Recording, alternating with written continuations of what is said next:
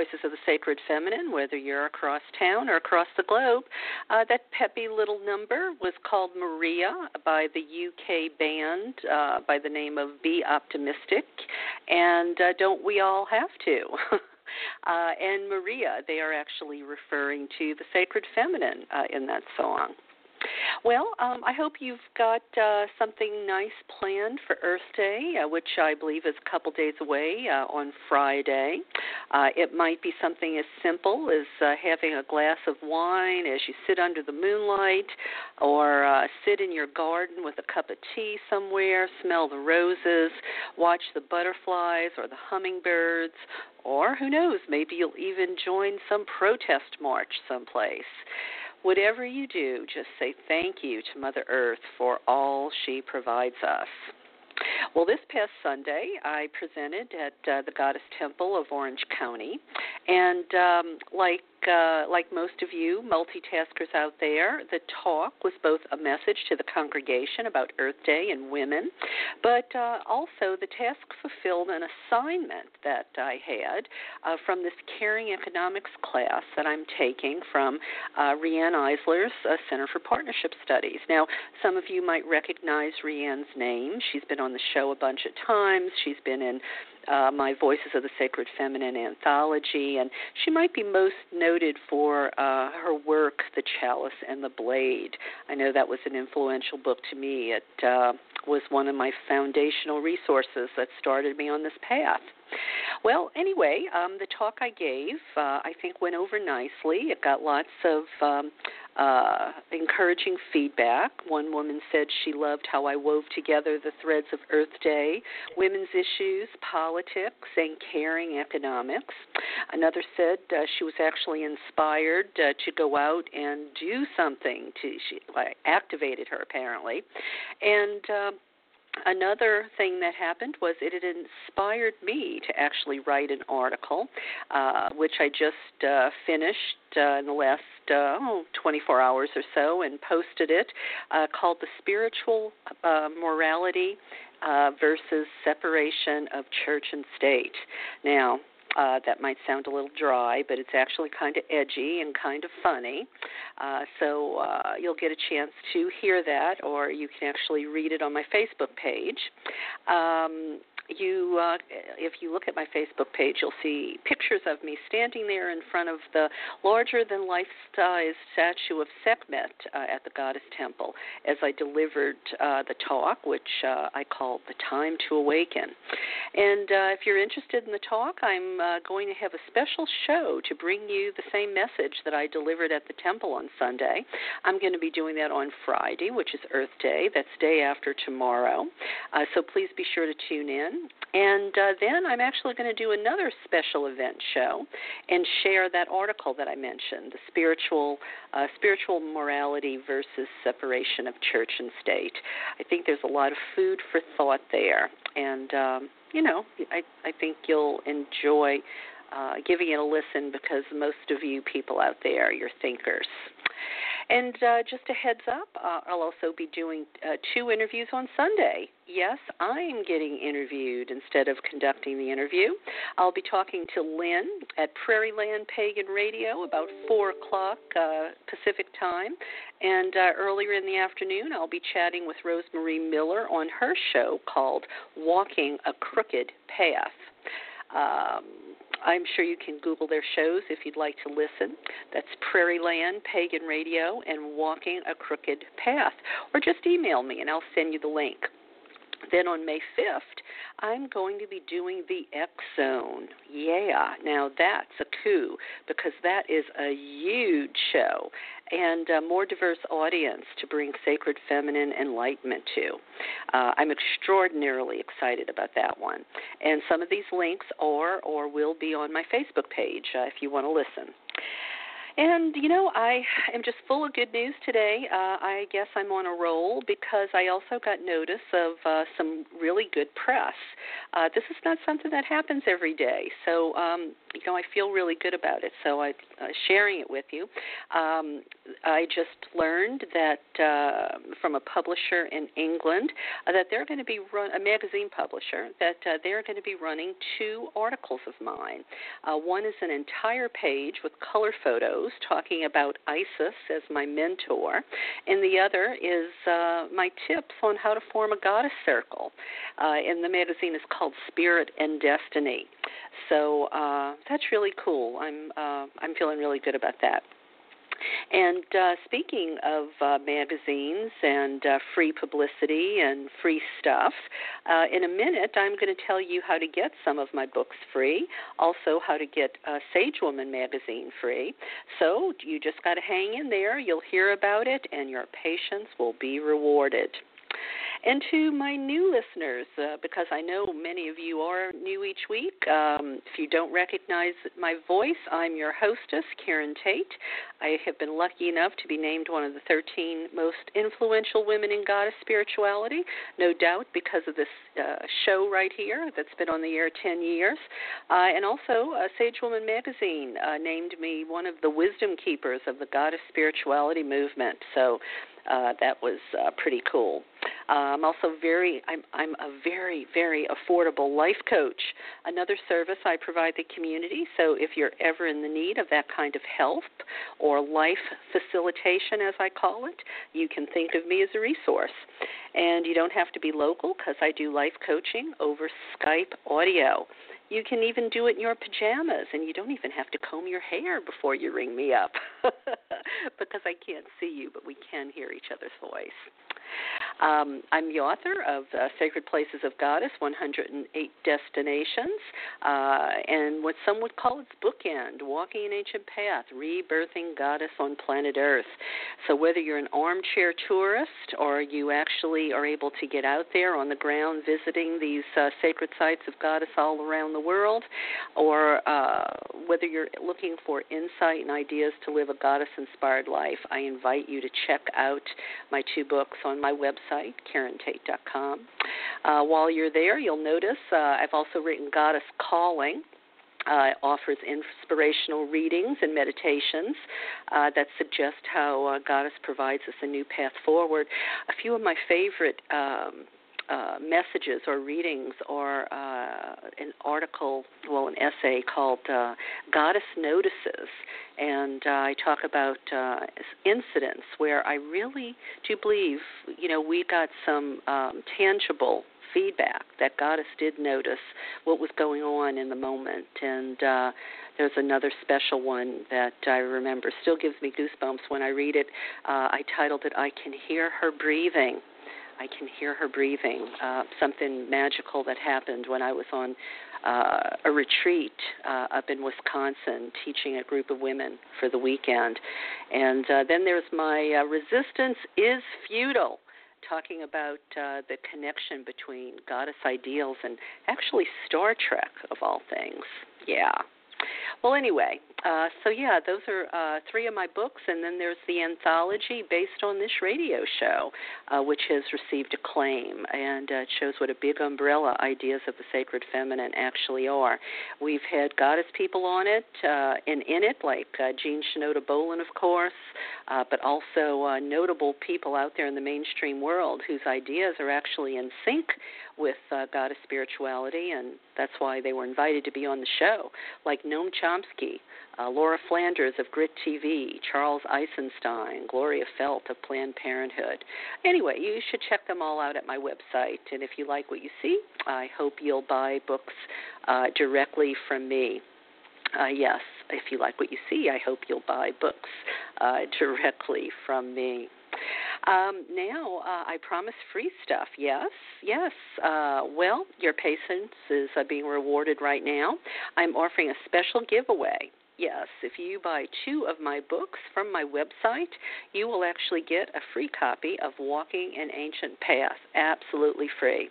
So just contact me and I can make that happen for you. Yes, you heard right. Buy two books and you get Walking an Ancient Path free.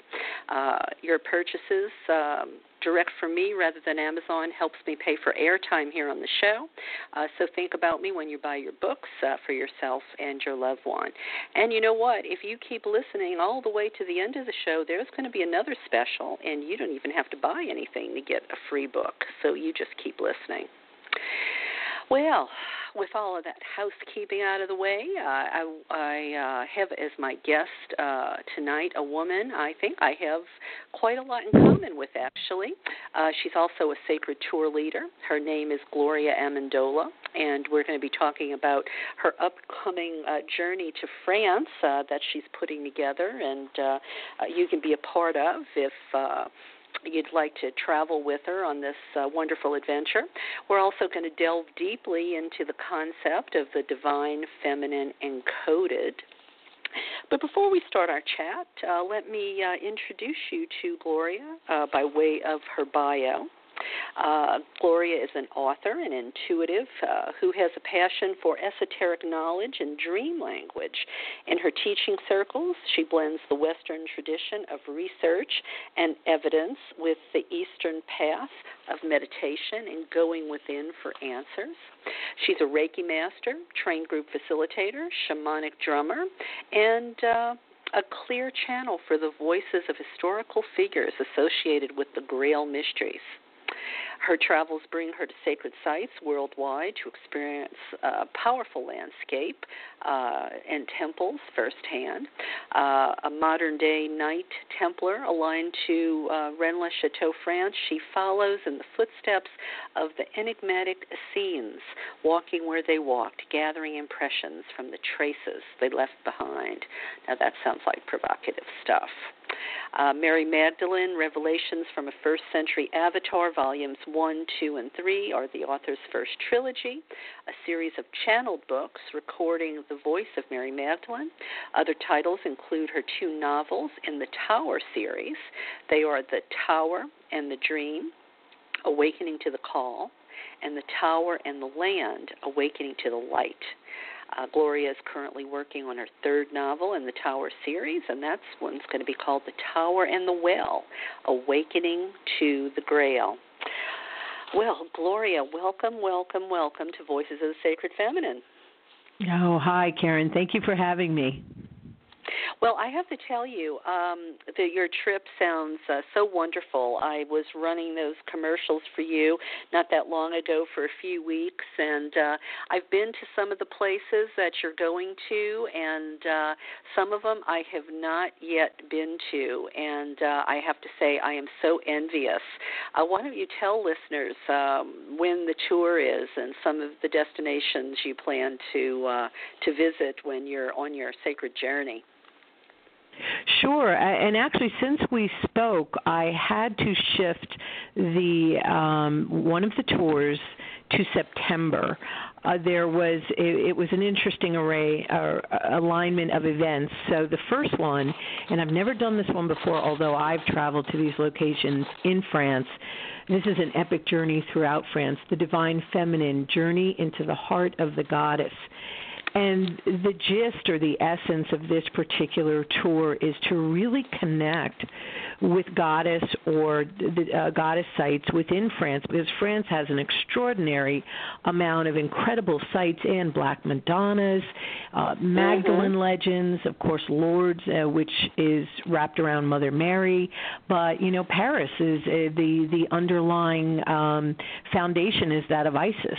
And so we yeah. find many different aspects of the goddess, of the divine feminine in France, and to string it all together in one trip. That's why I call it epic because if you've ever traveled like that, uh, as I as I take groups, we did that in England and Wales last year, and followed the footsteps of the uh, Arthurian lineage, the Judean refuge, refugees, the Essenes, the Druids. On this one, it is really about different aspects of the divine feminine, the Black Virgin, the Black Madonna, Isis, but also we're throwing in Joan of Arc because her story in my opinion, is not really told accurately, of course, like the Magdalens. And then there's mm-hmm. Queen Eleanor of Aquitaine, who was considered a bloodline descendant, who really interjected certain ideals and deeper initiations um, for us to elevate our consciousness, she dropped that in in her courtly in, in in her royal courts.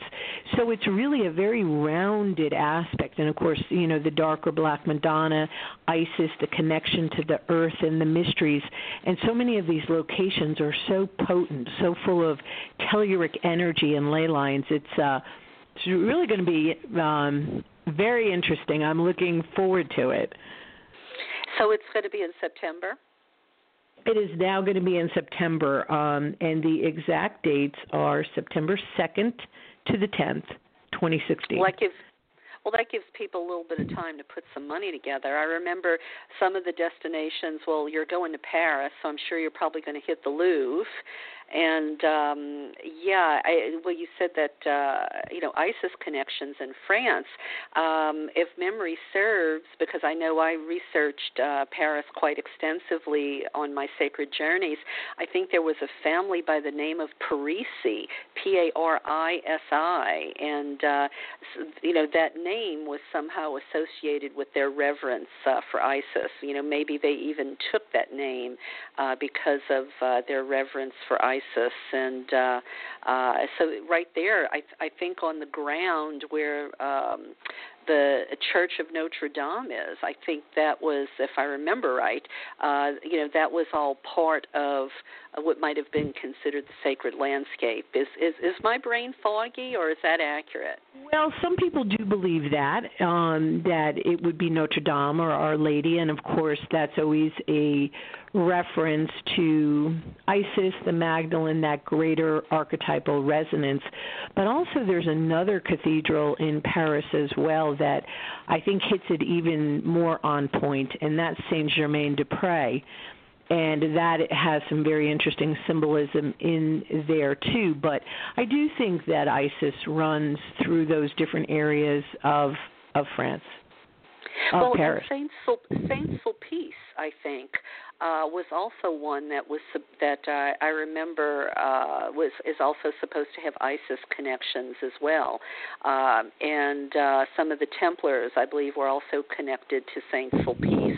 Um, anyway, there's just uh, when when you when you dig deep, I mean, if this stuff is never on the surface, you'll never find this kind of stuff on a, a regular traditional tour. You have to take one like you're doing or I do to know about this information. Um, so you know, I'm glad you're you're out there doing this actively. I haven't led a tour in uh, in some time, and sometimes I miss it, and sometimes um, I'm glad to let people like you do it. yeah, no, I get what you're saying because sometimes it's an extraordinary experience, and other times it can be more difficult. I guess depending on certain cycles, moon cycles, astrologies. I think mm-hmm. a lot more people have done a lot more work, especially with the sacred feminine. So I do think that as people come on to these types of tours, journeys, pilgrimages, they are better prepared now than they were even five years ago. Yeah, well, and you know, I, I, you know, I'm as just from a practical standpoint. You know, for when somebody puts one of these tours together, it's it's an incredible amount of work, and then just dealing with the human element of getting people signed on to the tour and just dealing with their human stuff you know and um and and you know it's it's and some of these people maybe haven't even traveled outside the United States before. So they're needy and they're helpless and the tour leader you know really has to be their spiritual guide their uh I, I mean really sort of take care of a lot of their needs. And uh it's it's really a demanding a, a demanding role you know it's, it's it always, is a demanding role. I try to do as much as I can ahead of time and I usually do have an assistant on the tour because I find that once I actually uh, begin the tour, I feel like me as an intuitive and a practitioner and a group facilitator, I'm working on different levels, and I'm and mm-hmm. I'm definitely working in the psychic realms in the intuitive realms. And um I a lot of times when people come on my tours I've already worked with them intuitively in session. If it's an in-person thing um past life regressions we've already looked into the soul record of a fair amount of people. And that makes the journey very rich. So as we move along I my focus really needs to be on what messages may be coming in. We do groups mm-hmm. we do I do channeling, and and so it's a deeper level of the tour in that way and I find that I enjoy seasoned travelers because some of that stuff falls away because it is, mm-hmm. it's a mm-hmm. big it's a big deal especially to go a bit a far distance away yeah, yeah. I mean, I I recall the last time I took a group to uh to Turkey. Uh I did it on my own and uh and it, it you know, it's this left brain right brain shift constantly. You know, on the bus I would be playing teacher on the you know, with the mic, uh, you know, telling them about well where we were going next and the historical and goddess related aspect of it. Then the moment I step off the bus and we hit the sacred site, well then I have to shift into right brain priestess, you know. And and uh, yeah. that's hard. That's hard day in and day out, and you're maybe jet lagged, and um, you know you're not sleeping as well. You're not in your own bed. Uh, it's it's I, I think more demanding than uh, than than people realize, but uh, it can be a lot of fun and so rewarding. I mean, being in these sacred sites and uh, tapping into the energies there. Uh, I, I mean, these are. Uh, I mean, these are things you're going to le- remember the rest of your life. They're going to really impact your life. I think so, and I think I think people that have been on tour with me have had that kind of expansion. And sometimes, as you know, it can take a couple of years to really integrate that energy and the memory that mm-hmm. awakens, or the shadow yep. self that up as a result of, or the genealogy that you may get to see on the ground firsthand and how that may impact you with memories or emotions. It really is an extraordinary experience, but I, I love it. And also in the research that I do, in the writing that I do, going to some of these locations, there's nothing like being on the ground when you're a researcher like I find myself being this last 15 years of my life. And um it it really like like a case in point to be very specific last year in the dead of winter i woke up one morning having slept very deep and very long and i woke up and i knew that i had to go to wales. I have been to england many many times. I've been to scotland a couple of times but i had to go to wales and i thought wow this is crazy but i know i have to go. So somehow this will organize. And in that particular tour the craziest thing was that the group of people, there were about 15 of us that went, the majority of us had Essene memories, which is mm. an, a subject in and of itself. And as we moved along the land and the landscape and by the ocean and in the waters, we remembered so much and helped each other. So I like playing on that with a group too, that it comes together. And then as we travel, we're helping each other remember. I just, yeah. I just find it fascinating. And I think when you're with like-minded people like that, you know, you can just sort of allow, allow, allow that sort of channeling, that sort of remembering, um, and you know, because it's supported, you know, uh, you, exactly. you feel like you know the people around you aren't going to think, oh, well, you're a nut job or something, you know, uh, because this is the kind of thing you're there to do, and uh, it makes it so much more potent than you know when somebody might be able to hop on a tour to France uh, and maybe get it a little bit cheaper, but it's going to be a world of difference, you know, going with a traditional tour than going with, um, you know, somebody like you or me that, uh, you know, we're, we're we're totally focused on the metaphysical, as it, rather than, you know, is it time to get out the bus and go shopping now?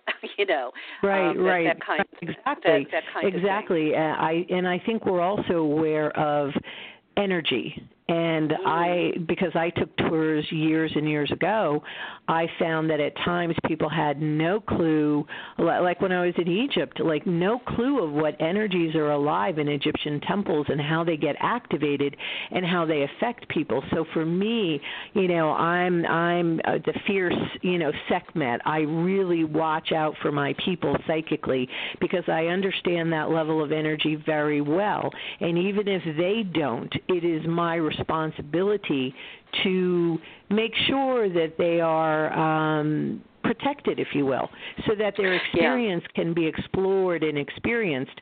But you know, we don't want to, you know, to see them open up to darker energies, which we know are out there as well.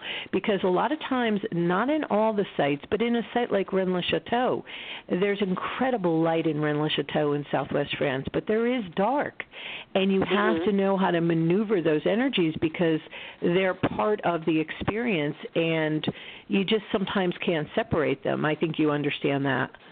Yeah. Well, you know, speaking of Rennes Le Chateau, I, I mean, we're going to, you know, as we talk, we're going to kind of, you know, weave in some of your destinations that you're going to with uh, history and mystery and this, you know, divine feminine uh, idea. You know, it's it's all sort of wrapped up in one, you know, like layers of an onion. And, you know, Rennes Le Chateau is one of those places I've always wanted to go to. And, of course, you know, I'm sure a lot of my listeners who are into this kind of goddess thing, or even if they're they're progressive Christians or Mary Magdalene people, they know about the Rennes Le Chateau um, mysteries. And you know, with you being a channel, though, you know, you may uh, you know offer a more information or a different perspective on what we can uh, historically find as proof. Uh, but I wonder, you know, what was what is your sense of it? You know, that whole mystery with the priest who suddenly came into all of this money, and you know, there was, uh, you know, all of these different um, ideas about was it black? You know, did he get money from the Vatican because he was blackmailing him because he found information about, you know, maybe Mary Magdalene and Jesus, and you know, there were other, you know. Uh, you know yeah. reasons for maybe him having found the money. And i guess i just wonder what what do you think? You know have you gotten any in, psychic or intuitive hits about what that was all oh, about? oh very much so. I've i've been there 15 times and i always can't wait to go back. Um, as a matter of fact, looking at a property there just because I am so drawn to the magic and the mystery and and and the feminine energies of France as well, and in the Rennes Chateau area. But in in in response to your question about uh, the priest Berenger Saunière. I do believe that he, given the fact he grew up down the hill in Montazels, he would have been very aware of the stories, the local stories of treasure in Rennes le Chateau. And when he finds him there, when he finds himself at the uh, on top on the on the village there, it, it's just a mess. It's you know the there's there's rain coming through the church and the presbytery, and it's just just a, a mess. And and it's a poor village. So where is the money going to come from to fix the church, to fix the presbytery, to make any kind of improvement? Well, it is my belief in all the years that I've researched and traveled there and done intuitive work there on the earth that the priest did find clearly information, information that ran contrary to the official story of Catholicism at the time. And it was a stunning and bold and probably perplexing challenging revelation for Saunière, the priest, to put together the pieces that he found.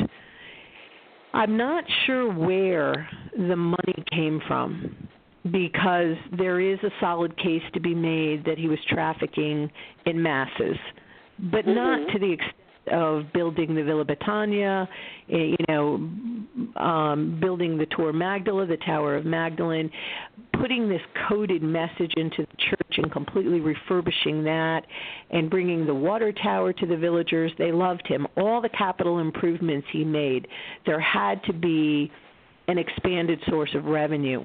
I do believe that Saint-Sulpice in Paris and some of the players in the esoteric society at that time could have connected him to money sources because it was in the vested interest of those major players in in these families who were looking for certain items and uh, scrolls to find it and Berenger was on the ground he could do the work on the ground with his, with the help of um, Abbe Boudet from Rennes-les-Bains, which is the you know the sister village of Rennes-le-Château. It's kind of a male and female thing.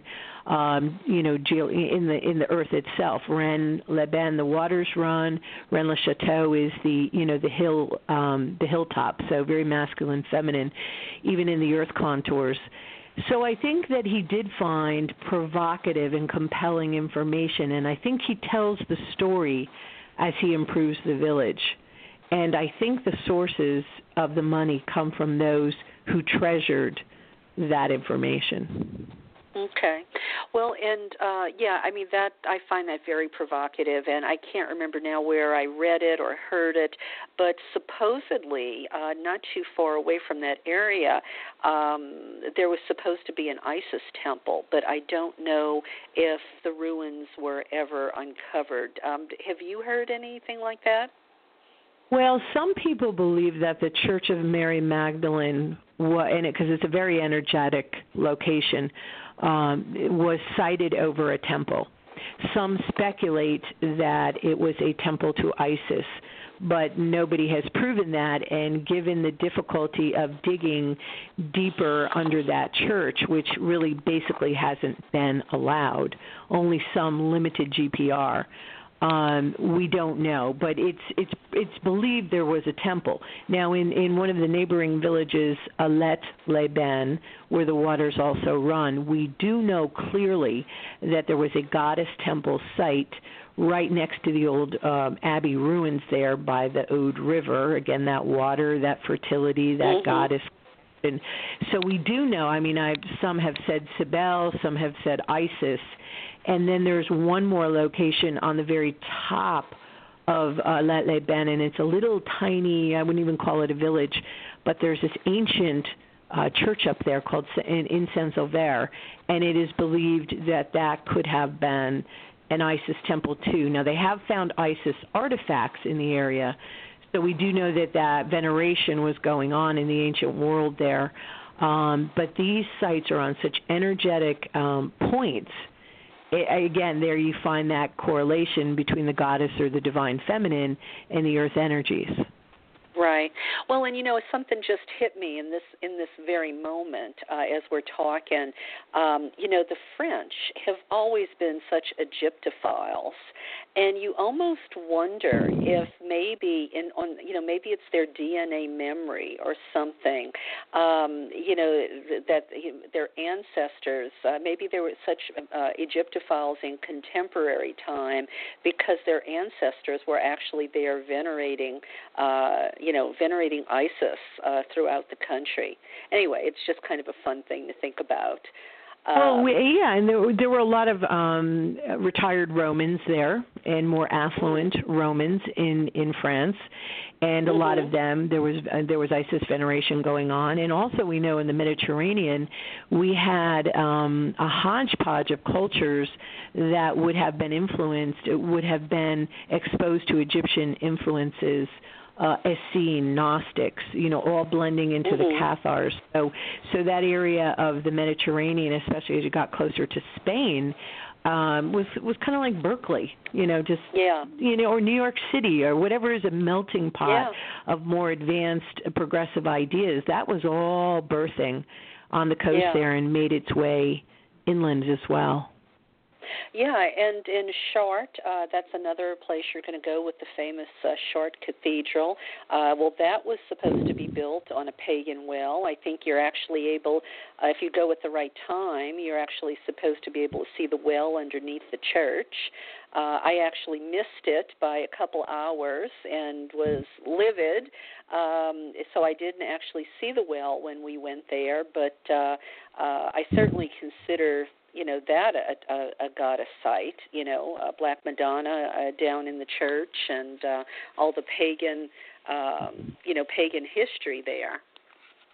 Oh absolutely. I mean we do know that druid worship was going on on the hill of Chartres, Jew, uh, Druid worship was going on for a very long time, and of course, the Templars would have known what the hot spots were. Uh, they made it their business because they understood not only earth energies, but how to actually attract them and rise them, raise them up from the ground, and through the use of pentagonal geometry and the flow of water, create a highly potent experience for the spiritual pilgrim. So the the whole focus of Chartres was on wisdom, and wisdom is believed to be the Sophia, the the creative female deity, the divine feminine, was honored there. But you find that it's in its more current form in Chartres, uh, it is still veiled. It's still, okay. it's right there if you can. The funny thing is, is if you can read the code, if you can crack the code, it's right in front of you. You know, you know, you you get it, you see it. It's just like being in Washington D.C. If you understand the Freemasonic perspective and understand what our founding fathers were doing, you go and it's like, wow, it's right there. It's right in front of your right in front of your face. You cannot miss it. But until yeah. you know the code, it, you just, it just may not make sense to you. And Chartres is like that as well. There is just so much feminine energy in the crypt with the Seven Rivers confluence there. Um, there is such a story. There's a Magdalene window there, almost as you walk into, you know, to the right, and it's highly heretical what the story tells in the stained glass. But unless you know the story, you won't really know what this incredible place of Chartres is telling you. Yeah, it's hidden in plain sight. Hidden in plain sight. Yeah. Um, so speaking of the Templars, you know, the Templars themselves are a huge mystery, and um, you know, there was, and and I, I, I again, I wonder your, you know, intuitive hit on this. Um, you know, there's all the, you know, the church propaganda about, you know, they were heretics, and uh, you know, and all of this stuff, and uh, some people say, well, the church just turned against them because, um, you know, they owed the Templars too much money, and they were too powerful and influential, but then some say they had special knowledge that uh, uh, the church, uh, you know, wanted to suppress. Um, again, what what is your take on that? A little bit of all of it, or? actually something something different and if you can if you can follow this as we we were talking about the Essenes originally it is believed by those of us who have studied this stuff for a very long time and really had to sit with it for years and put the pieces together that the Templars were a later incarnation of the Essenes. The Essenes mm. being an enigmatic, secretive group, uh, the Qumran, Essenes, the Dead Sea Scrolls. But in their history, they actually go back, aha, to ancient Egypt you know we we can really trace them there as the therapeutae these these legendary healers and they secretively make their way around performing a certain hidden function to the evolution of humankind in my opinion.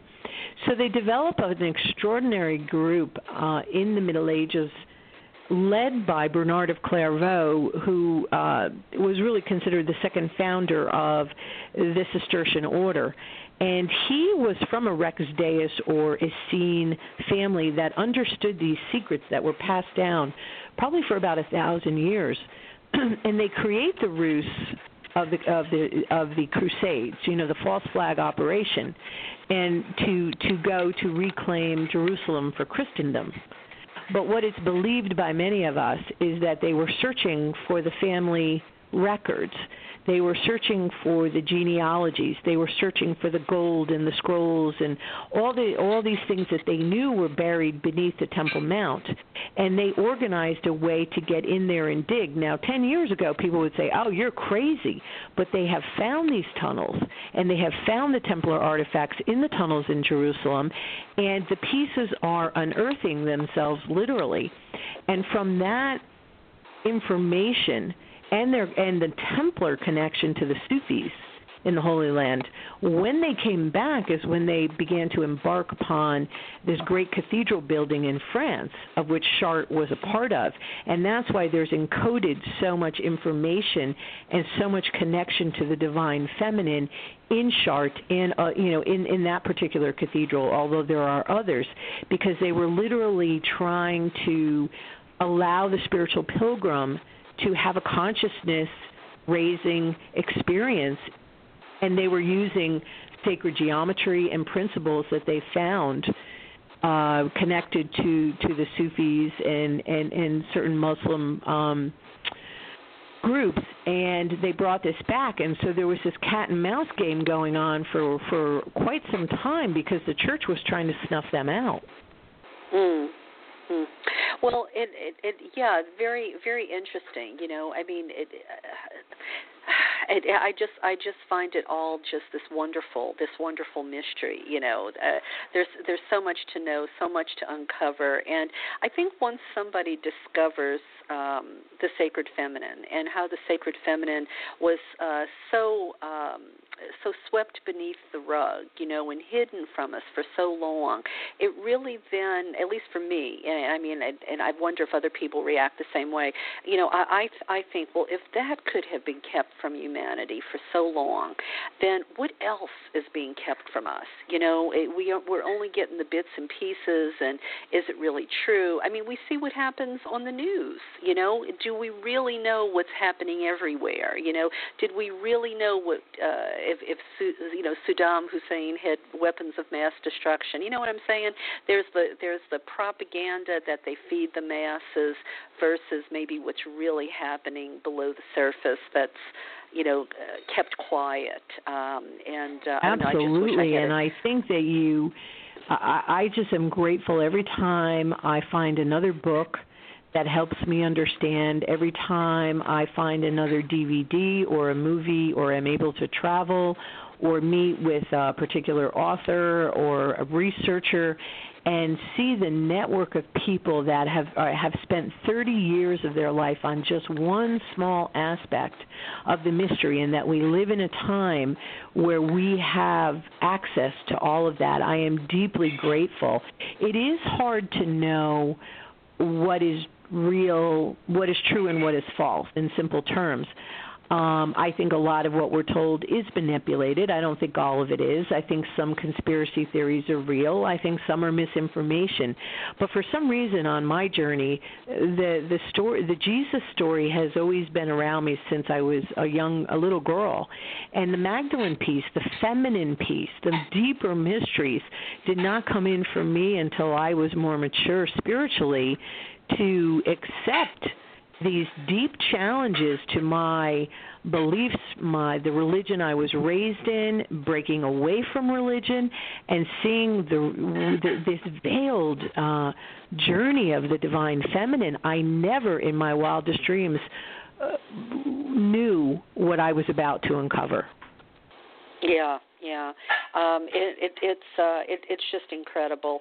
And and well and i have to uh, you know i i i didn't intend our conversation to be so um driven by sites but it is. We can, you know, it, it, these these are places, important places in history, and you know they're so filled with mystery. Uh, you you know, I think my listeners would uh, be disappointed if we didn't, um, you know, have this conversation about uh, about these places. So I have to go to Rosslyn Chapel. I know that isn't on your itinerary this time, but that whole mystery there about the Magdalene's grave, and uh, you know, and you know maybe the uh, you know the riches of the Templars were taken, you know, from Rosslyn Chapel over to the United States and all of that stuff. Do do you do you have an opinion about all of that? I do. Rosslyn Chapel is very near and dear to my heart. I was invested in the International uh, Order of Templars, an OSMTH order. Uh, my commandery being in Rennes-le-Chateau, France and I'm not one to join groups like that, but it was offered to me, and it was an honor to do the investiture in Rosslyn Chapel in Scotland. So, of course, I studied it. I've been there. Oh, I don't know, at least three, four times, and taken. I have taken groups up there. It's been a while. Um, what I believe is that once things were moved from underneath the Temple Mount in Jerusalem, the former temple in Jerusalem that Solomon initially started, Enoch's vaults, that that that cache of documents and relics, if you will, had to keep moving because you can imagine who would want them. Everybody. Right? I mean, all the power players in the world really want that stuff. And mm-hmm. so I do believe that Italy plays a part. I do believe that France plays a part in Portugal. And then I do believe when things heat up in in France and the king is, you know, forcing the pope to go along with him because he was indebted to the Templars and he, and the Templars wouldn't even let him in the order. So there was a lot of animosity there. You know, they they ferreted a lot of stuff out of, of it's believed La Rochelle in France up into Scotland and from Scotland to Canada and the United States. And so there's always been this cat and mouse game and this movement of treasures and scrolls and monies and even I would go so far as to say bloodline descendants. So when we get to Rosslyn, there is clearly an incredible story again being told in this tiny little chapel the likes uh, it's it's a book in stone it is it is like Chartres in its grandeur of its symbols and what it has hidden in it and more. And and not only do I believe that perhaps the remains of the Magdalene were there, it is certainly a circuit of where my unconscious memory and my research tells me that the relics and the goods were moved to. Mm. So you don't think anything's still there? There's not really a vault there with treasures that the uh, the family is just hid is hiding it away from the world. You know, hard to tell because when you you can walk over from Rosslyn Chapel to Rosslyn Castle, and you don't really get to see much. But I've you know I've known people who've been in the castle and around it, and they do believe that there are tunnels underneath. Other people will tell you, well, nothing was found, and you have to really read a whole bunch of stuff to figure things out. I think that the story, you know, they've they've done tremendous restoration to the chapel, thanks in part to the Da Vinci Code. Uh, and all the money um, that it brought in through all the interest in it, and so they are preserving it, and it is an, again another heretical story of a different of the green man, of fertility, of the divine feminine, of the Jesus and Melchizedek and Magdalene traditions, and so on and so forth, placed on a very energetic line. And also the rose line, which is a line of energy, they say begins in Rosslyn and goes down to the Languedoc, right near Rennes-le-Château. And now, that whole thing about Rosslyn is really the rose, the Rosicrucian, Sub Rosa, the secrets of the ages. And it's just funny that that line exists, if you will, this, this alleged rose line. I think we still have to decipher what was really being told us in that chapel. I don't know how much is still there, though. I think things yeah. have been moved. Well, and I think I remember, um, you know, because when I was in France and Paris and doing the Da Vinci Code thing, there, I think that rose line um, uh, goes through Saint Sulpice, doesn't it? Or is that a different Priory of Sion connection, or is it the same rose line? Well, that's debated too. Some people call it the Paris Meridian, some call it the Rose Line, some say it's the same, some say it's different. But yeah, that's that's part of the whole um that's part of the whole mystery and and uh, and as I had said earlier that when Saunière had found whatever information as one thing that he found in in Rennes-le-Château, in my opinion.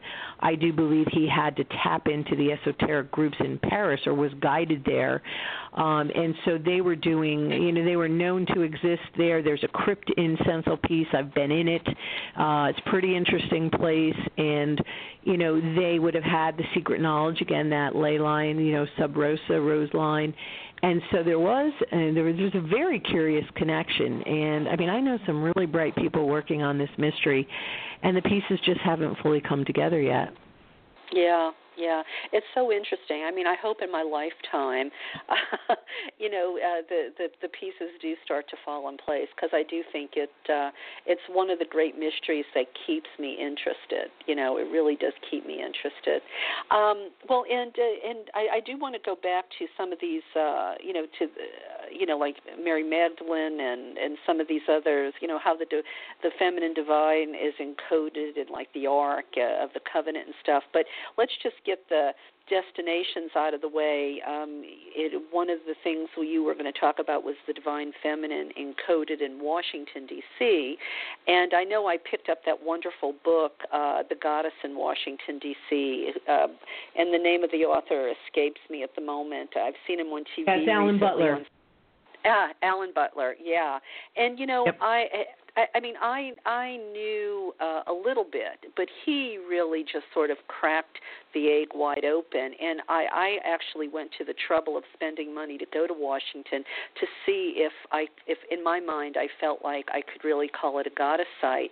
And you know, just on the basis of you know, uh, liberty at the top of the Capitol. You have, you know, goddesses in the Supreme Court. The Library of Congress is just filled with hundreds and hundreds of, of you know, uh, faces of the divine feminine. Um, and you probably know even more. Yes, I think Washington, D.C. is a surprising goddess site. I mean, I think we think of it as like the seat of government, the ultimate place of patriarchy, capitalism, power over. But again, there she, it feels like there she is in plain sight you know um yeah it, it, even those um 40 posts around washington dc the original diamond shape the womb shape 40 mm-hmm. of them. Uh, I think I think there's a couple of marker stones still to be found. Nobody pays attention to them. Nobody fully understands that whoever was designing and choosing this location, you know, marked it. Well, first of all, they marked it through a spiritual meridian on the 77th uh, longitude marking, which they believed was a sacred meridian and so in its in its inception, not today, not as we see it today at the moment, but in its inception, it was kind of a goddess site. And they picked this this um, longitudinal marker, which they believed was sacred. They believed would imbue Washington with a spiritual sense, if you will, they outlined, you know, the outer border were 40 posts, you know, placed in a diamond or womb shape. There we go. And on the streets, there's, you know, this pentagonal geometry. It comes up in Chartres. It comes up in Rennes-le-Chateau. It comes up in Rosslyn. It comes up in Washington, D.C. It's the same knowledge carried forth. And in its ancient form, pentagonal geometry on the ground mirrors the heavens, and what it mirrors most in all of these sites is Venus. Yeah, I was about to say. I remember something. Alan wrote something about. Uh, uh, oh, the alignment of the obelisk and something else. It, I, you know, I can't remember now, but it did have something to do with uh, with Venus. Do you, do you remember that uh, that those connections? Well, he made quite a lot of connections. Um, what I would like there, there's a couple of excerpts I, I took out of that book for tonight, and here's one of them. Um, so we're talking about the pentagon, the five-pointed star, that pentagonal geometry in Chartres, in cathedrals, in Rosslyn, you know, in the land in Rennes-le-Chateau, which makes it extraordinary there that it's actually can be measurable in the land in Rennes-le-Chateau you know, uh, and it can be mapped out. It's very, very real.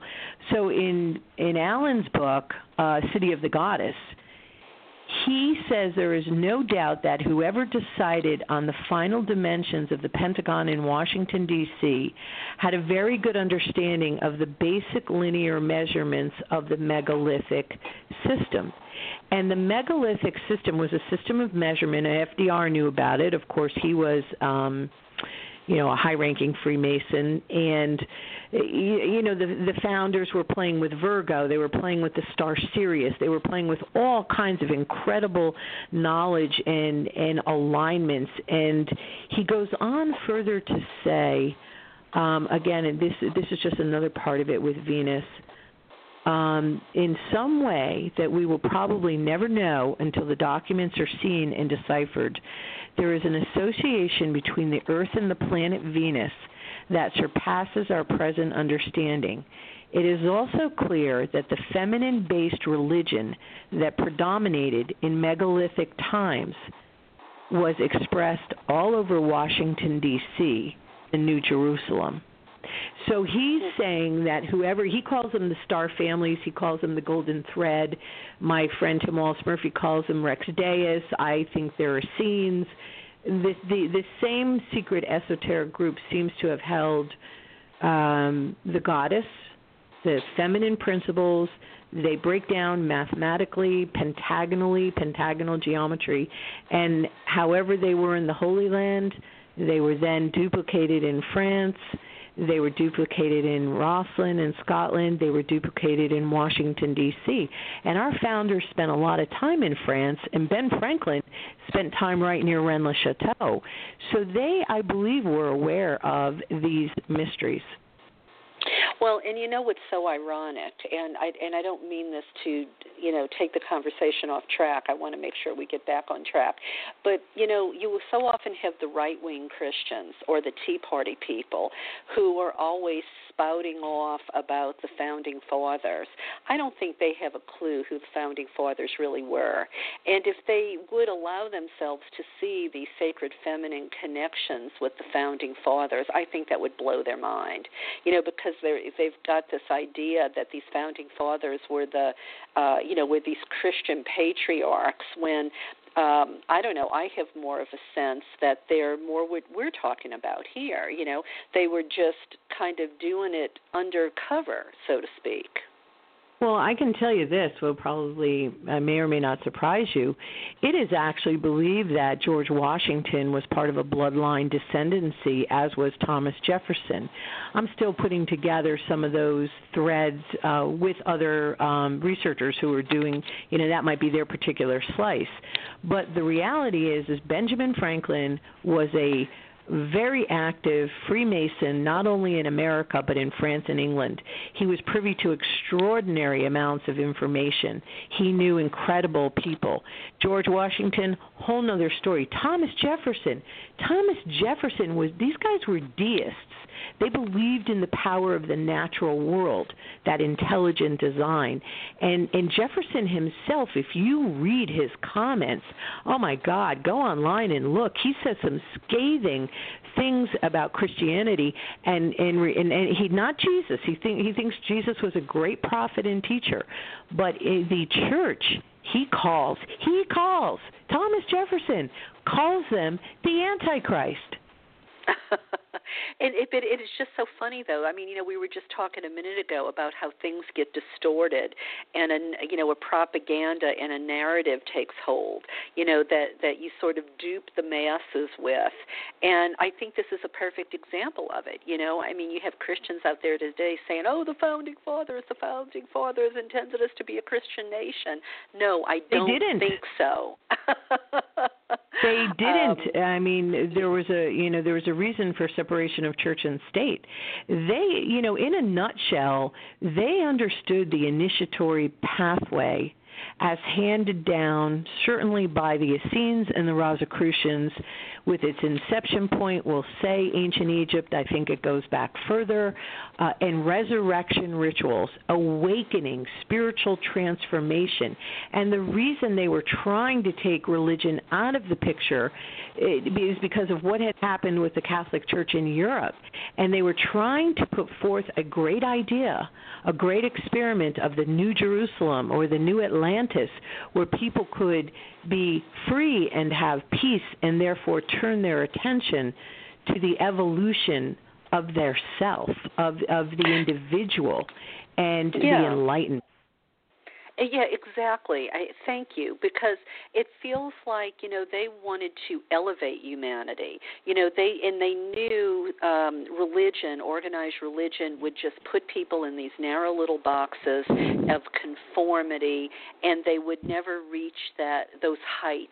Uh, I mean, imagine the the utopia we might have if uh, religions hadn't uh, just sort of stifled the um, the progress of, of, of the of humanity.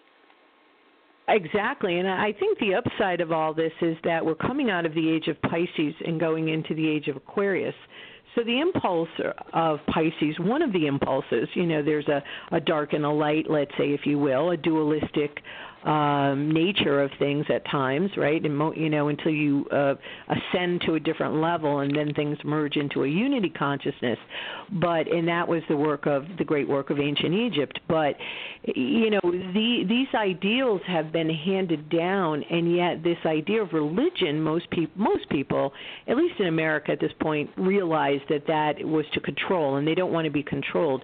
And the good thing about the doorway to the age of Aquarius opening is is that Aquarius is about freedom and breaking free. And that's why I think so much of the information has really come to surface in the last 30 years in a much bigger way, and then the internet fueling the acceleration because we are breaking free from that.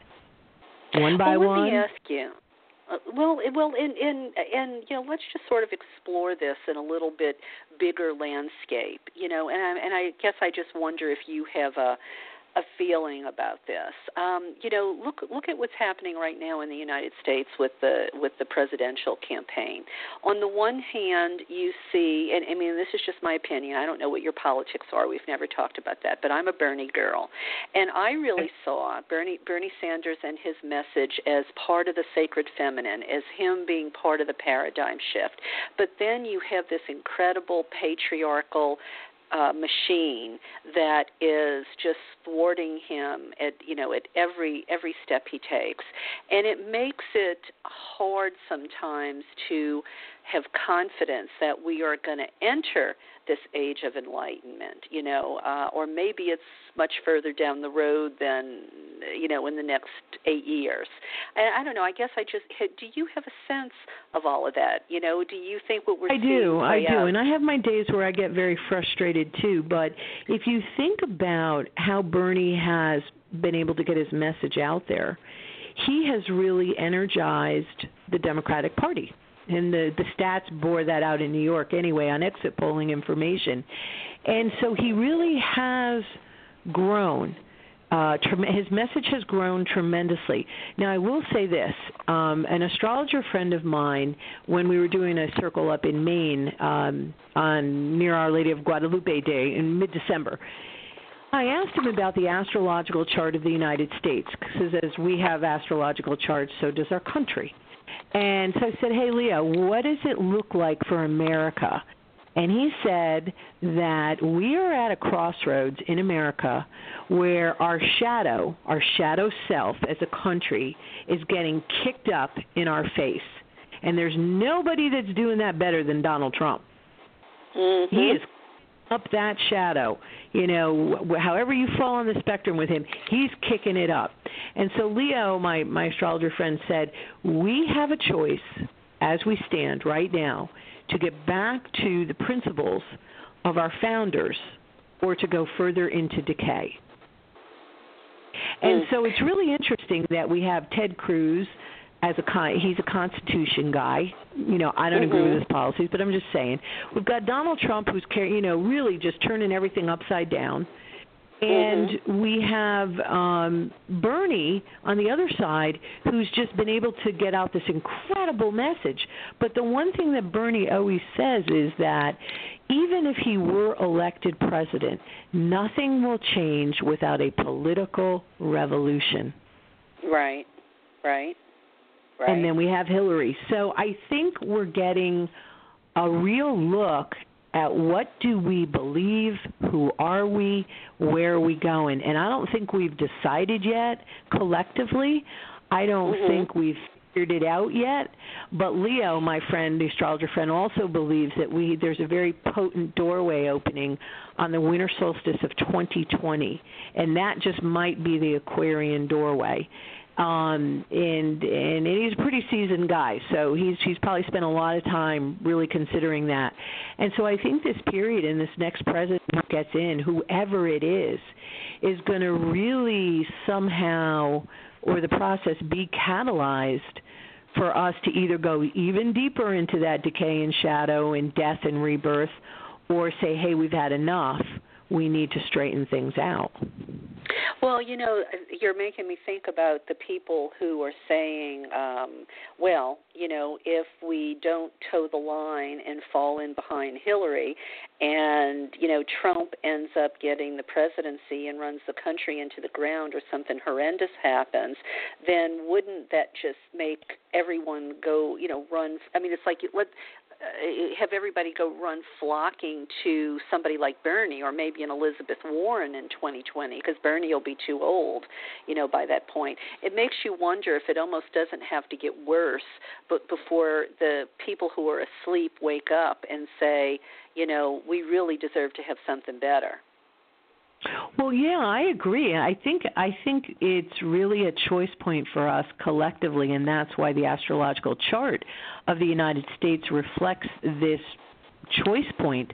I don't know if we are there yet in terms of catalyzing, like you were just saying, or if there'll ha- if it will there have to be four years, just exactly what you said, of even worse darkness or uh, corruption or convolution or whatever or have the seeds has Bernie has has Bernie's role been that of you know a, a planting and cultivating seeds for a generation to say hey I've got to get involved more directly and then maybe mm-hmm. it takes 4 years to see real tangible results of that work I don't, yeah. you know, I don't know. I, I'm not sure myself. It, it almost feels like the blank rune in the rune stones that you you can use for the divination arts. Like I, I usually I was telling someone this the other day. I can usually see timelines and you know kind of what's going to really happen and who's really going to be in office. I don't see that quite yet. There is something afoot that really is different, but it has to come from us. Hmm. Well, you know, I keep wondering if there's if the shoe is going to drop and maybe Hillary gets um, you know, investigated or arrested by the FBI, but I kind of almost think she's too powerful for that to happen um uh, you know i don't i don't know i don't know. But you know i i wonder if any of your astrologer friends have done charts on any of them. Um i know so much of that is really kind of um uh you know it, it's it's not an absolute science obviously. You know people's uh personal interpretations tend to sometimes cloud it.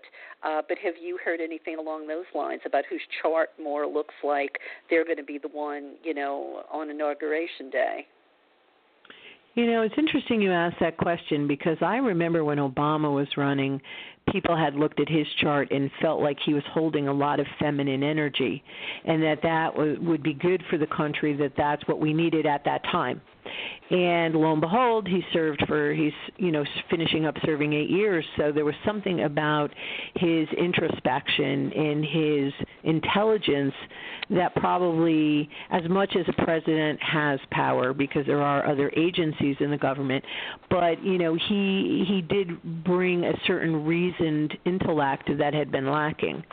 And now you know i haven't heard one person really talk about the charts in relation to the destiny of America. I did have one woman in a group in New Hampshire the other night who said she had been to a workshop where they talked about the different candidates, but did not um, look at it in relation to their astrological profile. Yeah. Uh, well, I had a woman on the show who believed uh, it was going to be Bernie, but then I looked at some other astrologers online, and you know, uh, it, you know, I, I looked at as many astrologers as there are candidates, and everyone says something different. You know, so it's it's kind of a and that's why I think there. for me, when I you know came across the information on Obama, I was I was pretty clear he was going to be it yeah, he yeah. he was going to be the person to step in next. And this time around, I don't I I, I don't see it clearly. It tells yeah. me some something is happening there because I don't see it clearly. I can see what Bernie's effect has been on the process and on people and all my younger friends totally into Bernie. I can see the kinds of people that are into Trump and the anger that he represents that people have.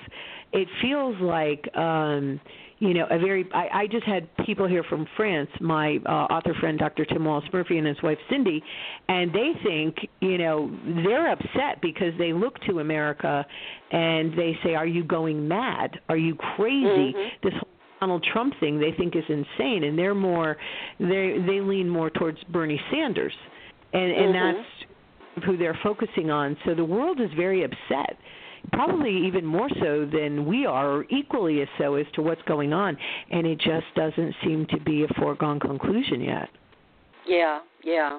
Well, you know, don't listen to the Clinton campaign because they've wanted us to think it was a foregone uh, can- uh, conclusion before it even started.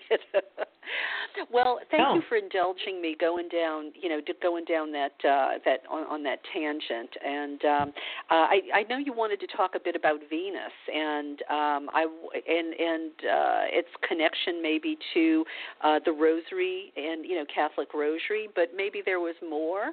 Um, what I, what was what was you know Venus was whispering in your ear. I think she wanted was, to be talked I about. looked at some research today and tried to connect some of the locations and some things that um perhaps we were going to discuss as I as I was you know looking at some books and sources and so forth I kept coming across this connection to Venus and from the very beginning when I started out with well um I was looking at Magdalene's gematria or the numerology in her name, and that certainly uh, refers to her as as a goddess figure.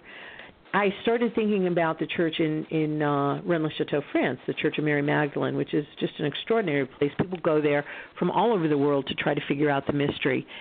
And I remembered uh, my buddy Henry Lincoln. I've driven around the landscape with him a lot, and he's always pointing out the five-pointed star just below the church that's measurable on the ground in the landscape and the five pointed star is Venus and he believes that that's why the church was rededicated to Mary Magdalene because in the Christian tradition she as the goddess would have been a representation of Venus on earth and so Mhm. then as I moved along and looked at the medieval grail stories and the importance of the feminine in achieving full consciousness and the quest for the grail and got deeper and deeper into that that whole mystery, I kind of came out the other end to uh, the divine feminine being encoded in the Ark of the Covenant, and it all gets down to pentagonal geometry again, and um, numbers and math and all of it, and it goes back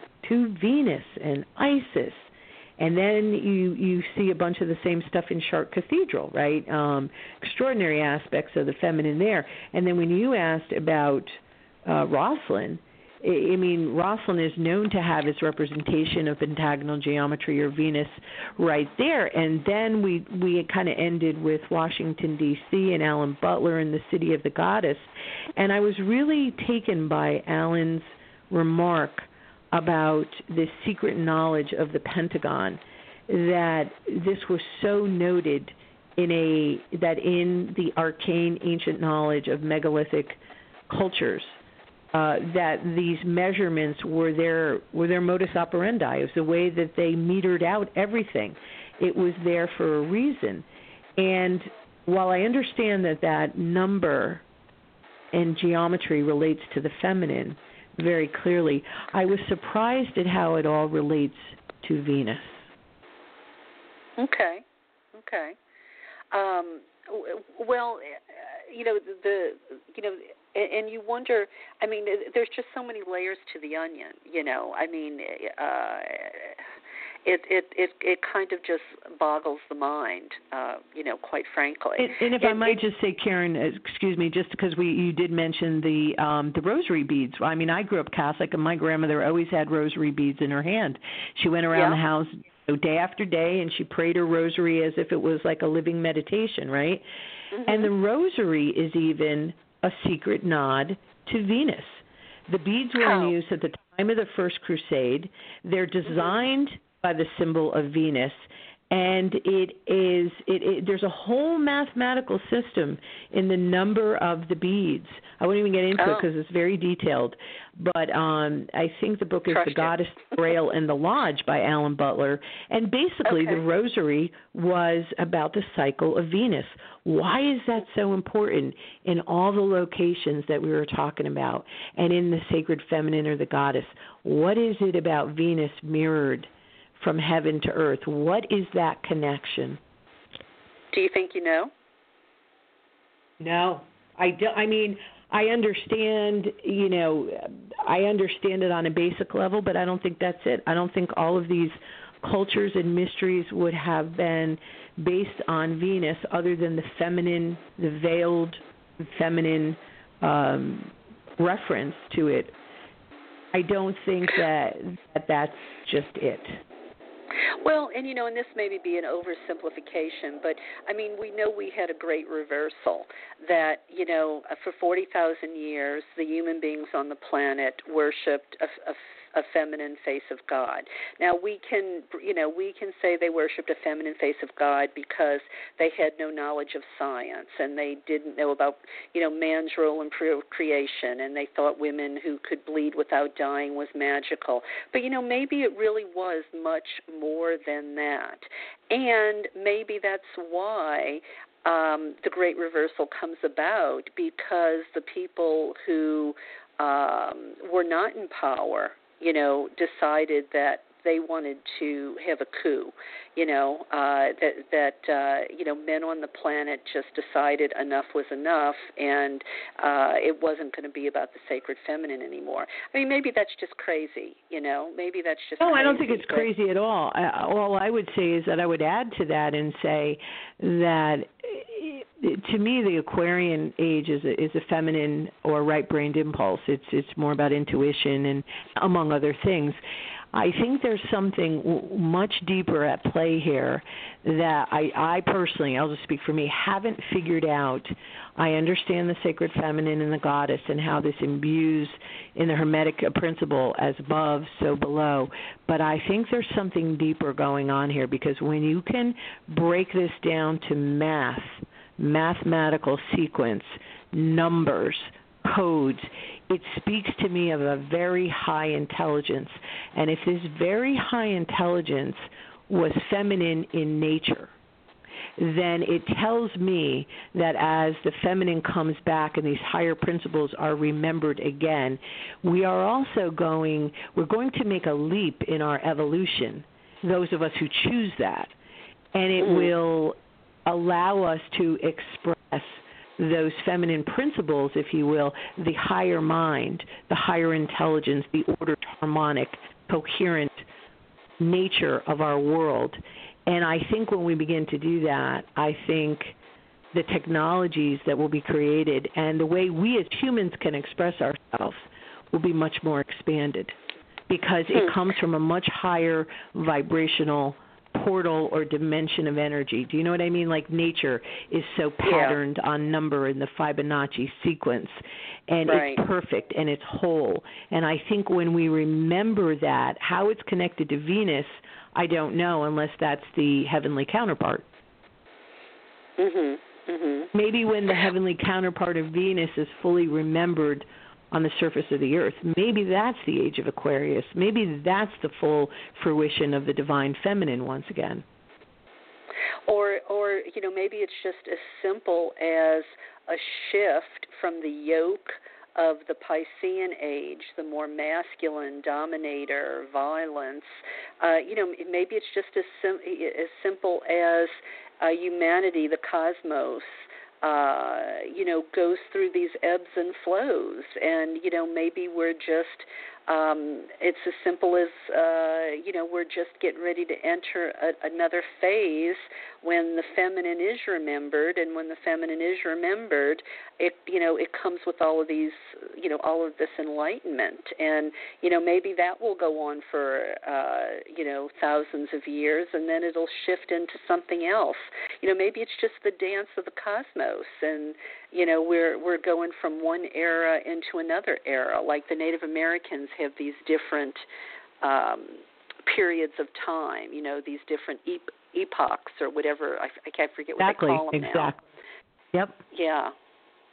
Yeah, Fascinating, isn't it? I, I I just think it's an incredible time to be alive with all its challenges, with the chaos, with the beauty, with the with the awakening, all of it. It's so crazy, but it's an incredible time to be alive and I'm I'm so grateful that for me through the portal of the Magdalene I came into really a much deeper understanding of what the divine feminine or the goddess really represents and I'm still learning, I'm still processing, but I think for those of us who choose it, it is an extraordinary pathway. Well, you know, I think the people who have been on the on this um, hunt to redefine um, and restore Mary Magdalene to her rightful essence, or whatever we want to say she was, per person essence. Um, I think they've been ahead of the curve, quite frankly. You know, because mm-hmm. um, you know they they have been willing to have the courage to reinterpret, redefine, reawaken uh, her as sort of um, you know, uh, you know, it, it's sort of a symbol, I think, of the reawakening of the sacred feminine, and because of her relationship to Jesus, you know, I think it it doesn't just become the sacred masculine or the divine feminine; it becomes the sacred couple in partnership, which I think is the only way for our world to really move forward.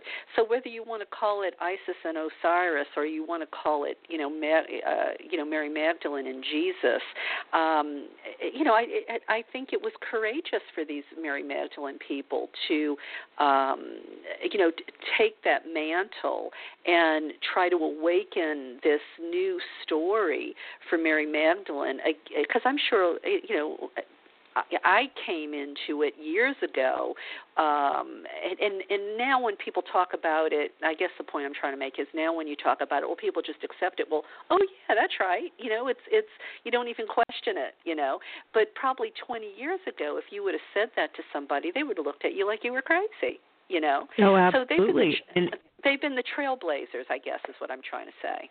Yeah, I I agree with that, and I think it's a I think it's a wonderful thing. I think we're going to find out so much more about what the Grail really was. And one of the the uh, things that we've touched on so much, but it, yes, I agree. The merging of the masculine and the feminine is the ultimate balanced uh, next stage of our evolution because we know when we raise the currents within ourselves, you know, up the djed, up the spine, the masculine and feminine, and it meets at the pineal gland in the brain, something new occurs so that duality that I was speaking of earlier, when you do the great work, ancient Egypt, resurrection rituals, the Essenes, the Templars, the Freemasons, more in ritual than actual experience, but then swinging back around again through that divine feminine reemergence, rebalancing, that's when we go into a whole brain process.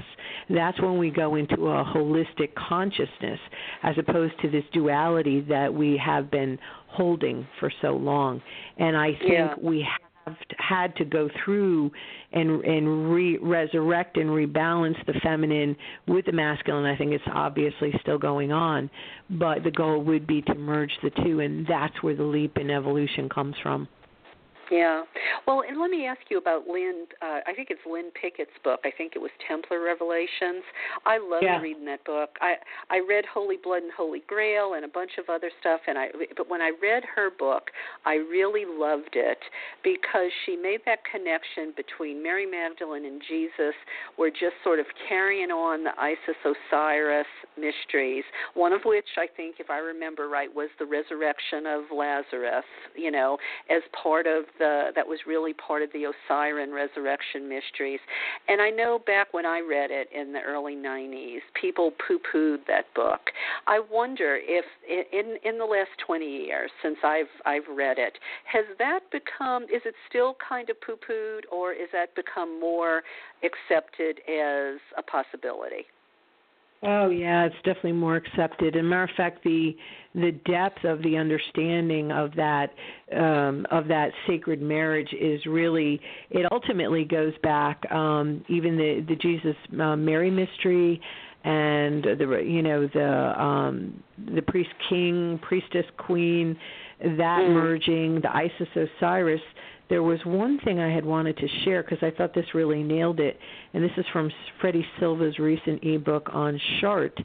It talks about the marriage of the divine masculine and feminine, and I think ultimately that we're going to the point where we're truly understanding that this has to do with the cycles of the earth, just like Venus is all about that transit and the cycle it makes in the heaven as it creates the pentagon or the star so so this one part here about um if I can find it because I thought it was brilliant the way it described that marriage.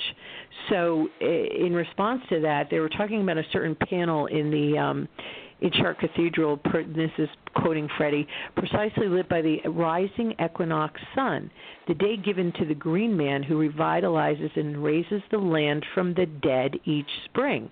We were thinking about the Isis Osiris thing, right? Mm-hmm. The moment mm-hmm. marks the balance of light and dark, masculine and feminine, the aim of every initiate of the mysteries.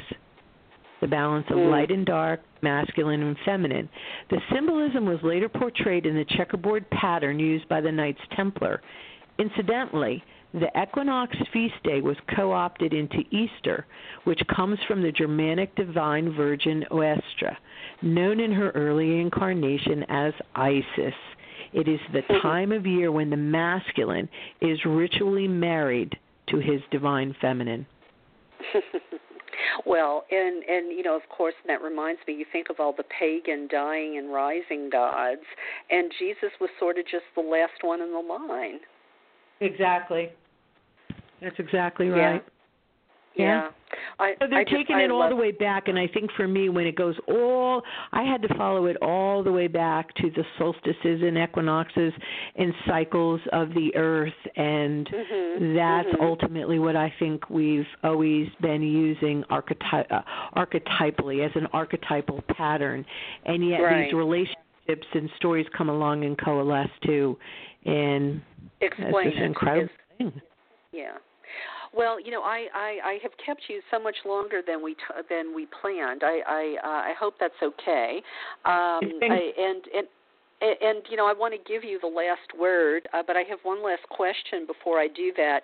Um, I'm thinking about France uh, and the Sacred Feminine and all of the sites that you're going to visit, and I wonder if you've given any thought to so many of those sites were where we've had apparitions of Our Lady, who I'm convinced um, were probably some aspect of the Sacred Feminine, only we didn't call it that when you know this when they appeared to human beings or she appeared to human beings.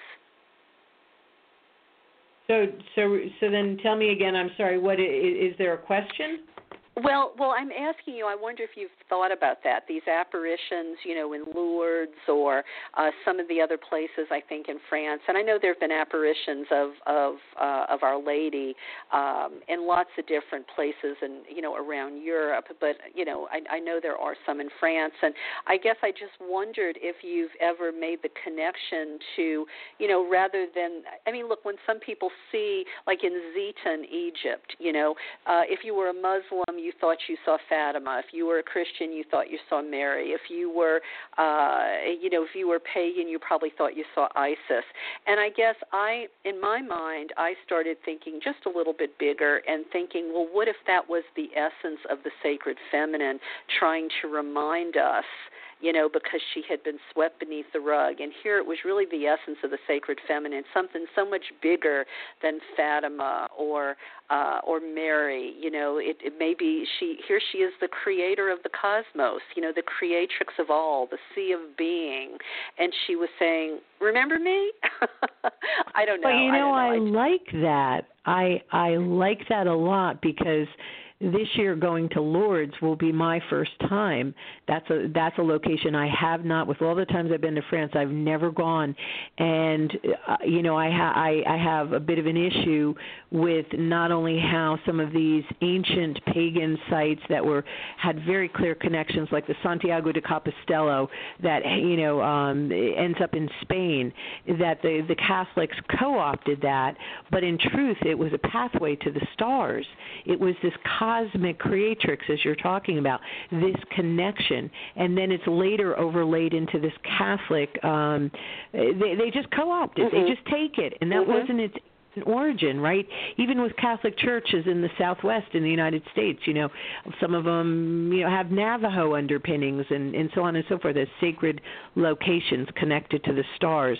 So I like that concept because to me it is much bigger than anyone's religion and most of these marian sites then become very uh catholic and then mm-hmm. um i had a friend who returned from one of the major sites in the world uh, marian apparitions and the person channeling it probably was in in touch with the information or the the vibe or the essence that that she was channeling that you're talking about. But then when it goes through her filter it all becomes catholic. Read your bible. Say your prayers. And that's not right. the point Right. Yeah. Well, yeah. I mean, you know, when I know when I was researching my sacred sites book, that was one of the problems I ran into. Like when I was really trying to find sacred sites of, say, uh, the Polynesian goddesses.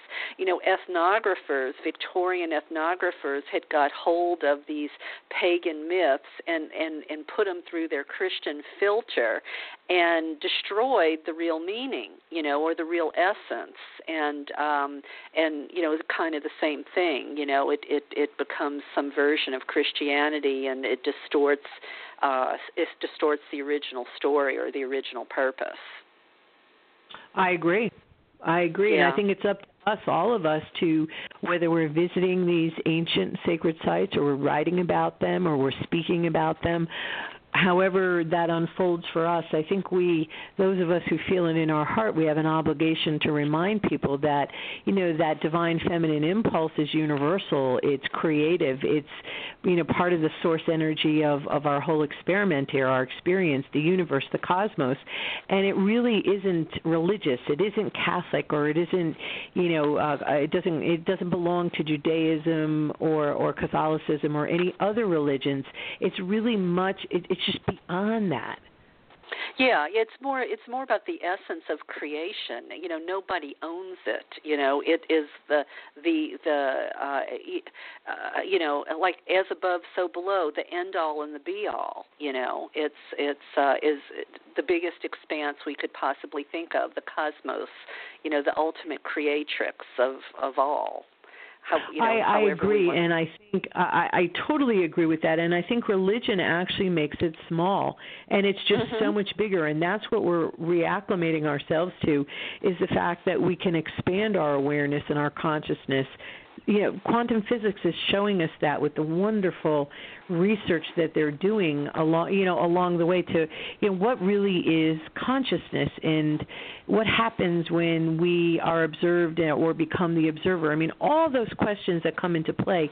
It's it's so much about us being so much bigger than yeah. religion and and certain other ideas have put us in the box.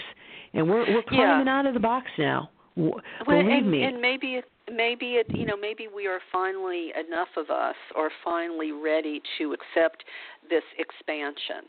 You know, maybe we just maybe weren't ready for it a few thousand years ago. But who knows? You know, uh, you think about some of the ancient that. philosophers. You know, it, maybe they were more sophisticated than us, but you think so many people weren't even literate you know so uh, maybe we're just getting back to the point where enough of us can hold you know understand the concept uh, so that it can reawaken well, well if you Gloria, listen to if you listen to the um those people out there who have talked about our ancient Orient uh, origins, like Michael Tellinger, like um, I don't know some of the ancient alien episodes, uh Zecharia mm-hmm. Sitchin on some level. You know, there there's a whole host of people doing all that. But but my point is is that it, it going beyond and beyond religion, it, it it is believed that we were more or there was a more advanced civilization on planet Earth.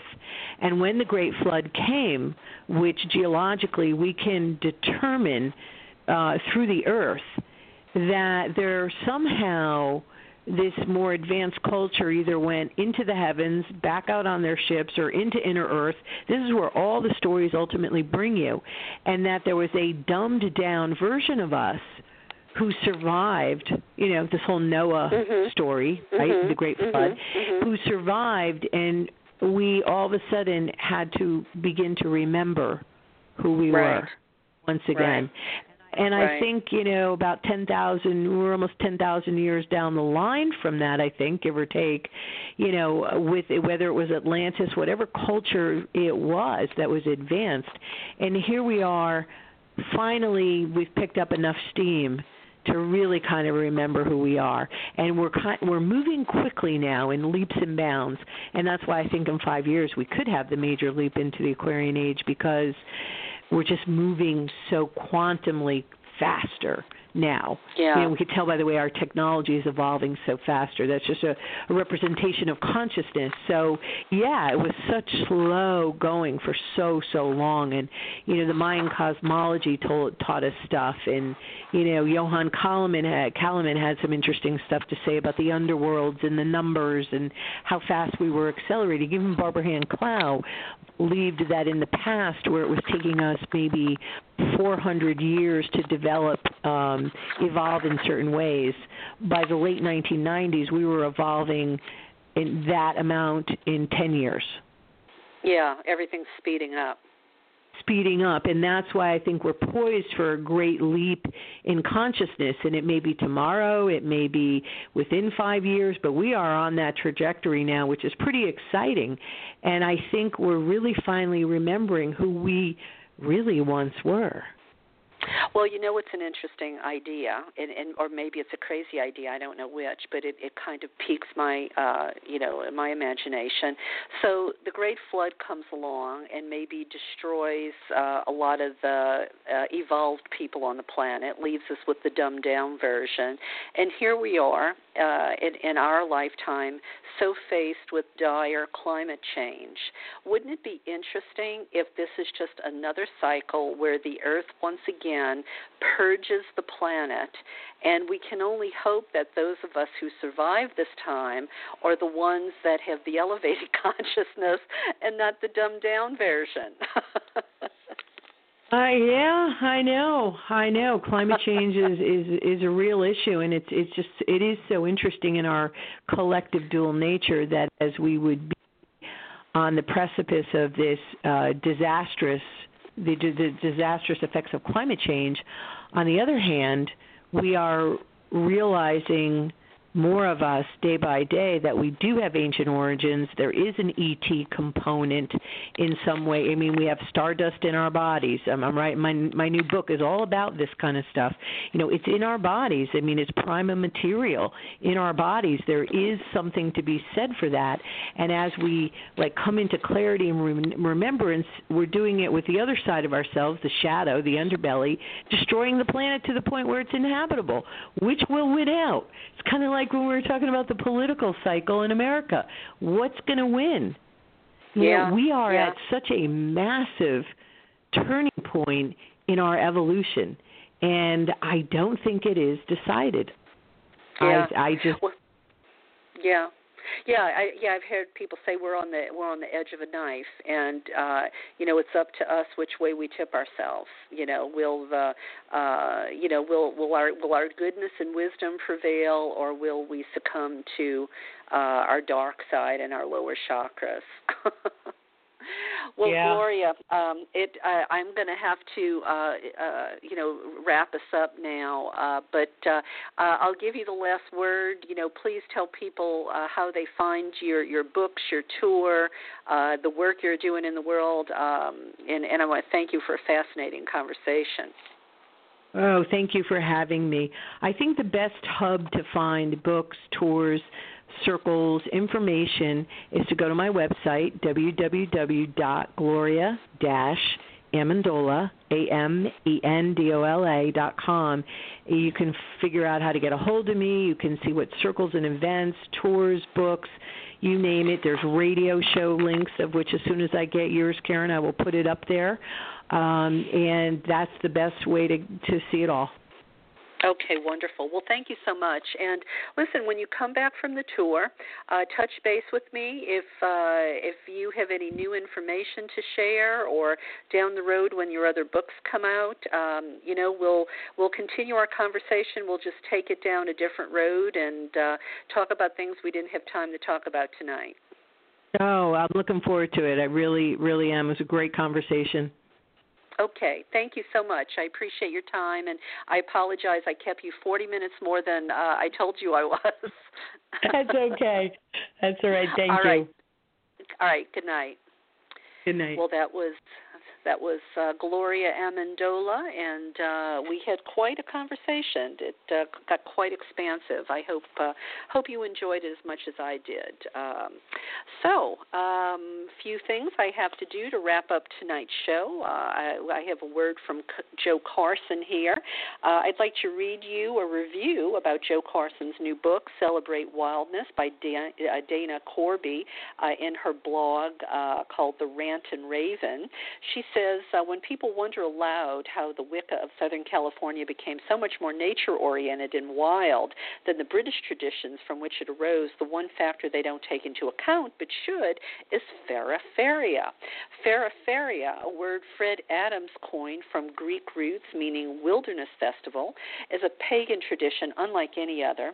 Based on Fred's visions uh, of the divine feminine, the sacredness of Eros, and the potential for intentional communities that truly do no harm to anything, it also draws upon themes familiar to Wiccans, such as sacred landscapes, prehistoric beliefs, and the fairy faith. Fred intended that Feraferia should lead the world into a paradisal future in which freedom, eros, and play are the core values, where that built by human hands merges seamlessly into the wild and the fae romp among us. Celebrate Wildness is a unique, exquisite, and profound book. It created in me a sort of homesickness, a wistfulness for the idealist I was. We all were back when we and the world and the magic were all young and fresh. Though it's a short book at only 115 art laden pages. Don't expect to read it quickly. Take your time, let it sink into your subconscious. What bobs to the surface will be wondrous.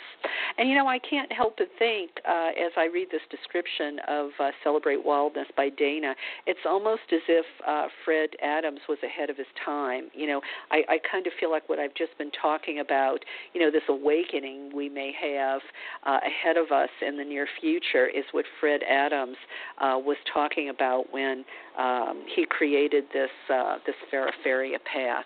Anyway, Celebrate Wildness uh, is an oversized hardbound book on heavy paper. It's available for $45 from feraferia.org. And um, you should look up Feraferia. It's quite interesting, especially if you're nature oriented. And I'll spell it for you. It's F E R A F E R I A dot org. Feraferia. And uh, happy birthdays uh, goes out to my dear sister Amalia Peck from the Goddess Studio in Escondido, California. I attended a fabulous 60th birthday party and croning for her this past uh, Saturday. Uh, Amalia is the most lovely and dedicated Isis priestess. Uh, it was such a pleasure to ordain her a few years ago uh, and give her her legal ministerial credentials and help her facilitate her development as a priestess to serve the community.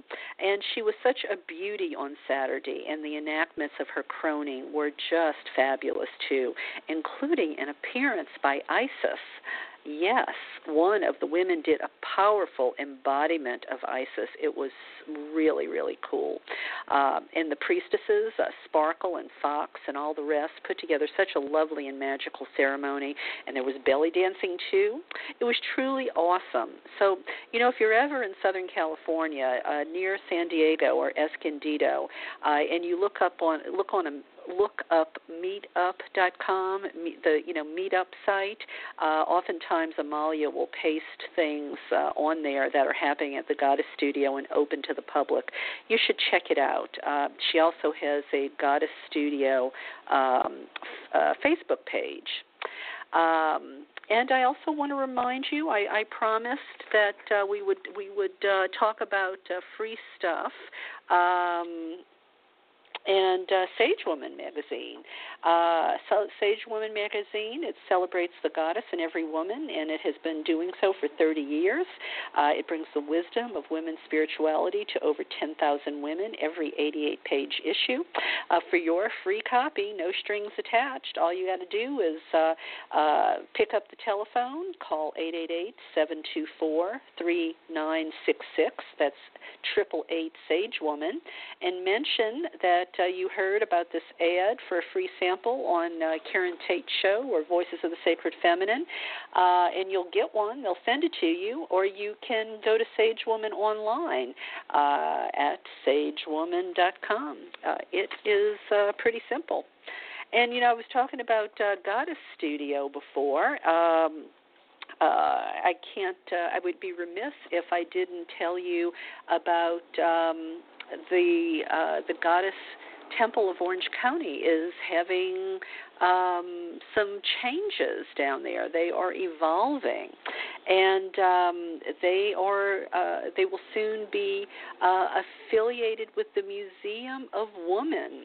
Dot us uh, I don't think that website has gone live yet, but I want you to know about the Museum of Woman uh, promoting the power of woman worldwide for a better humanity is the purpose of the new Museum of Woman located in Orange County, California. People in partnership for a better world make up our wonderful community. Uh, we invite you to join the women and men of the Museum of Woman in what we are doing there, guiding humanity and creating a better civilization through life affirming and feminist values of peace, prosperity, justice, and compassion. Revealing our human history, the permanent historical exhibits include major interactive installations of goddess sculpture and art from virtually every culture, from the Paleolithic to the present. While some uh, form of Mother Earth goddess was venerated all over the world, beginning at least 250,000 years ago. This important part of humanity's earliest history has been hidden from the public and is not taught in schools as part of history or even in comparative religion class.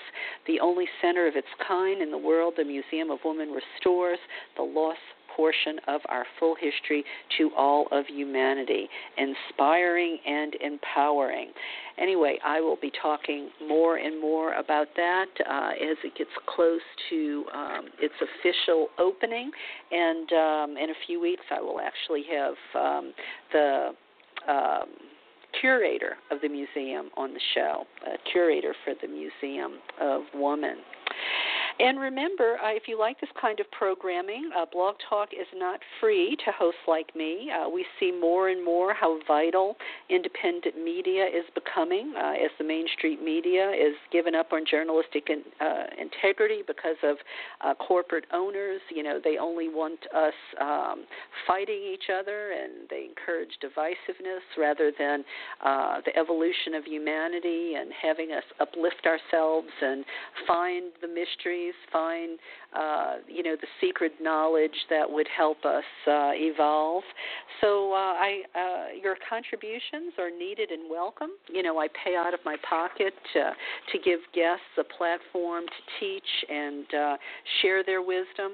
Uh, and if you'd like to help me out, there are PayPal buttons on my Goddess Store page on my KarenTate.com uh, website, KarenTate.com. Go to the Goddess Store page. Uh, you can make a credit card contribution. You can send a check. You can use a PayPal button. Uh, any way you like. And uh, you can always email me if you'd like to mail in a contribution. I'll give you an address. And my email is uh, Karen Tate 108 at ca.rr.com. And I'll continue to do all the free things I do. Uh, this show, uh, my Goddess Calling audio book series, which you can find on YouTube, uh, the free meditations on my website, the classes and talks and interviews are all there as well. You can avail yourself of all uh, the sharing and knowledge uh, completely free. Uh, please enjoy it all and share the liberation theology of the sacred feminine uh, with your friends. But uh, remember, you know, um, just like we say, don't go to, uh, you know, don't go to goddess like she's an ATM machine. Don't always be going there to make a withdrawal. Sometimes you have to give back. There has to be reciprocity. There has to be that circle of uh, of energy flowing to and from one another. So um, I I love you, my dear listeners. You are gas in my tank. Uh, but if you uh, you know, I am making a call to you to please, and if you enjoy the show, please invest in it. Please, um, you know, make a small contribution occasionally because if many of you uh, uh, who love the show make small contributions on a regular basis, uh, that would help with all this work I try to do. It would help tremendously. And uh, now I, I promised your patience uh, would be rewarded with the opportunity for uh, more free stuff. Uh, because you've listened uh, to this whole entire show and you're with me here at the end, um, now is where you can win a free, no strings attached, copy of my book, Walking an Ancient Path.